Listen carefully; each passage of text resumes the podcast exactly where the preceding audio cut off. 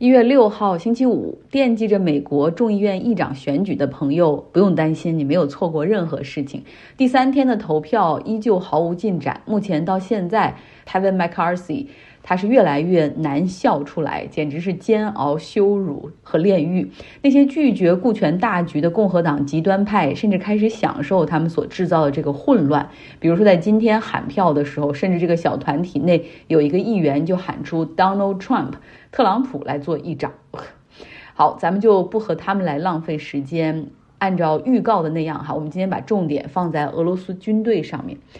几天前，俄罗斯军方非常罕见地承认，一枚乌克兰的导弹袭击了东乌克兰的 Makivka 这个城市，俄罗斯的驻军点儿。那这些驻军就在一个弹药库旁边，最后造成了八十九名俄罗斯士兵丧生。最一开始，俄罗斯方面公布的是六十三人丧生，后来这两天是不停的修正数据，目前死亡人数已经上升到八十九人，包括这个部队的副指挥官也在这场袭击中丧生。这还是去年二月份战争开始以来俄罗斯所承认的最大一次规模的伤亡情况。俄罗斯国防部的发言人说，死亡人数还可能继续增加。俄罗斯的军方目前正在调查这次袭击，一定会惩罚那些违反了规定使用手机的士兵。这个袭击发生在二零二三年一月一号，新年刚过的第一分钟，哈，也就是午夜的十二点零一分。想必在那个时候，很多士兵是用手机给家人打电话或者进行语音、视频，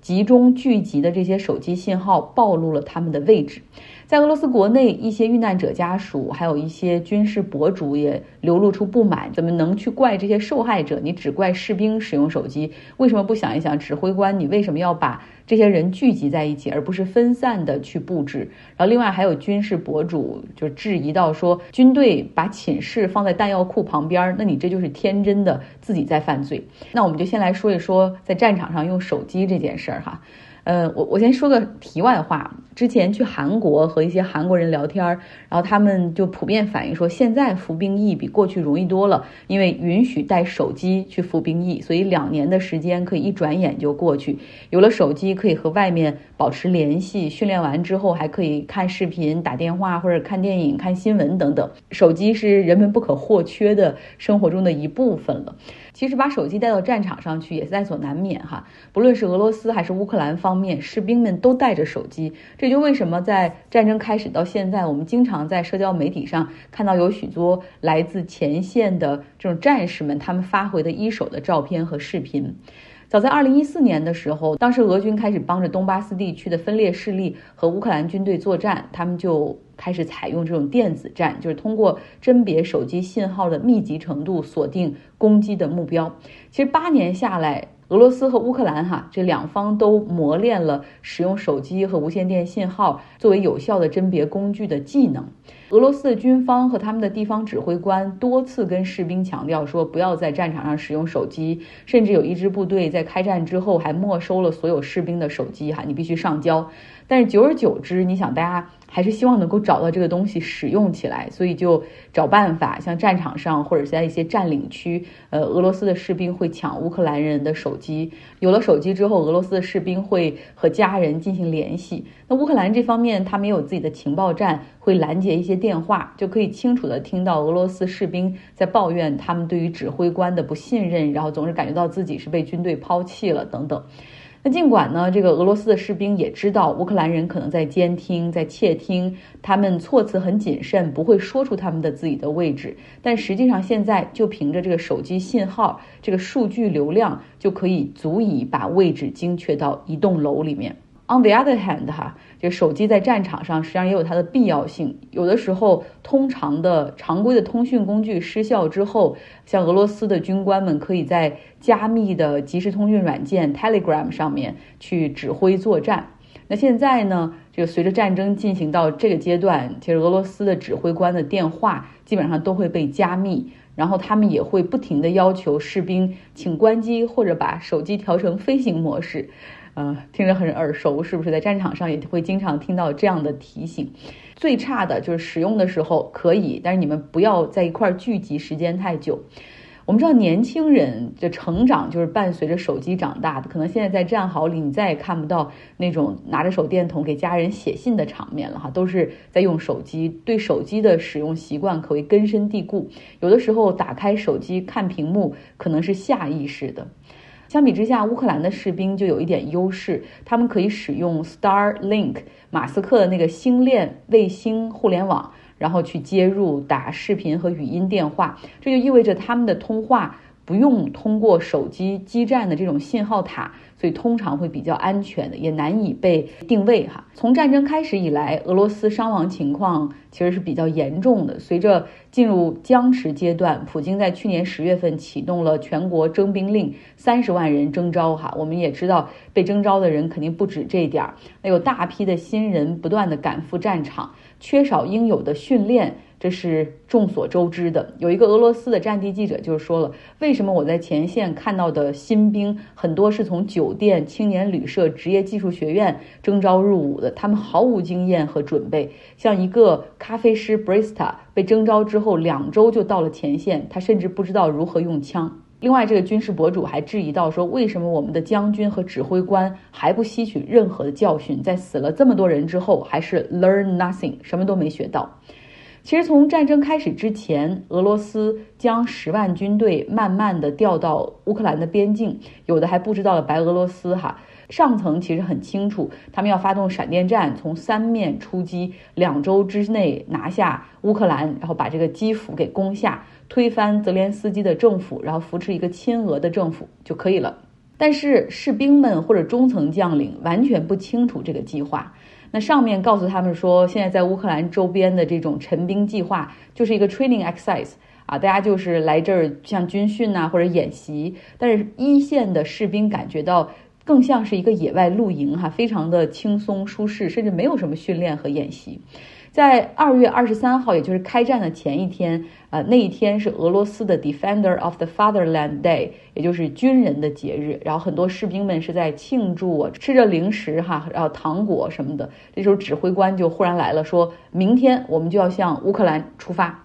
还有的部队呢，是直到二月二十四号出征之前几个小时才收到命令，然后命令也非常简单，就是跟着前面的车往前开动，没有更多的解释和作战计划的公布。其实你可以看出来，俄罗斯方面是 overconfident，就是非常的自信，认为这是一次非常简单快速的任务。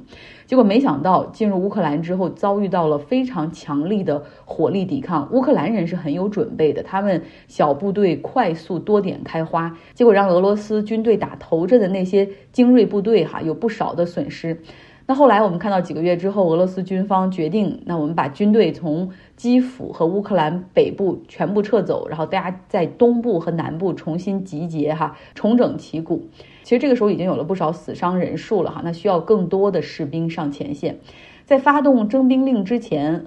俄罗斯它实际上是把它的一个雇佣兵公司叫 Wagner Group 瓦格纳集团，然后把他们也加入到了这个战争的序列里面来。这个 Wagner Group 他们曾经在马里和叙利亚哈，然后作战，他们是训练有素的职业兵，然后很多人也是退伍的军人。像这样的能够做 military contractor，就是你能够接军方的单的这种雇佣兵公司，都是有很强大的政府关系的。他的创始人跟普京的关系很好哈，原来是干餐饮的，是 catering，就是专门给克林姆林宫办活动提供餐食啊，给军队供餐、给学校供餐那样的公司的 entrepreneur 那种嗯企业家。后来最近两年哈，转行做了这个雇佣兵的公司。瓦格纳集团，他们虽然是训练有素的职业兵，但是人数也没有那么多哈，所以他们需要补充人手。那他想到最简单的一个途径，非常的 creative，就是有创意，就是去监狱里进行征召，啊，然后这个创始人还亲自到了监狱里去跟他们喊话哈，然后跟这些囚犯喊话：你们做了坏事儿，现在在坐牢，为什么不为国效力，洗掉耻辱，换取自由呢？如果战争结束之后你还活着，我们就给你自由，你可以重新开始你的生活。如果你死了，你也是光荣的为国捐躯，你会被像英雄那样记着，而不是犯人。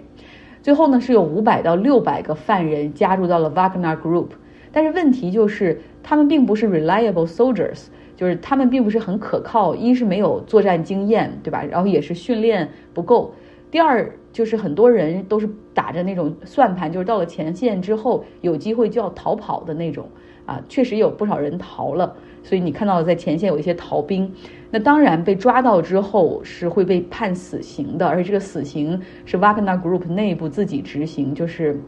你可以说是私刑也好，是非常残忍的，是当众砍头惨死哈，这种杀一儆百。所以这是职业兵哈这边我们看到的情况。那我们来说说普通的对社会的这种征兵令。与其说补充人力，我们不如说补充 bodies，就是需要更多的身体。那没有训练，很多新兵就上了战场，设备不齐全，没有对讲机，没有医药包，甚至一个小分队没有一份纸质的地图。他们拿着六十年代生产的步枪，非常有限的弹药。很多新兵没有用过枪，有些人用过，也是在他们十八岁的时候服兵役的时候训练的时候用过。士兵们都很害怕，他们发现怎么就被派到了这东乌克兰地区呢？因为这和他们入伍之后指挥官说的完全不一样。指挥官对他们说：“你们现在只是预备役哈，以防乌克兰打到俄罗斯境内。除此之外，你们不会被派上前线的。”据报道说，有一支六十人的小队。在四个小时前进过程之中，居然没有空中和其他部队的掩护，最后只有二十个人在枪林弹雨之下活了下来。讲了这几方面哈，就是给大家讲一讲现在俄罗斯所面临的一些问题，他们肯定还需要更多的士兵。更多的 bodies 让这场战争能够继续维持下去。在俄罗斯国内已经出现了很强的反战情绪，因为大家也发现，你说是征兵，其实就是 throw bodies，就把更多的人的身体扔到前线去，扔上去就是死。那有一些城市已经开始自发的组织纪念阵亡士兵的一些活动了哈，然后通常是几百人的规模。我们来看吧，这场战争到底在二零二三年会向哪样的一个方向发展？这就是今天的节目，希望你有一个愉快的周末。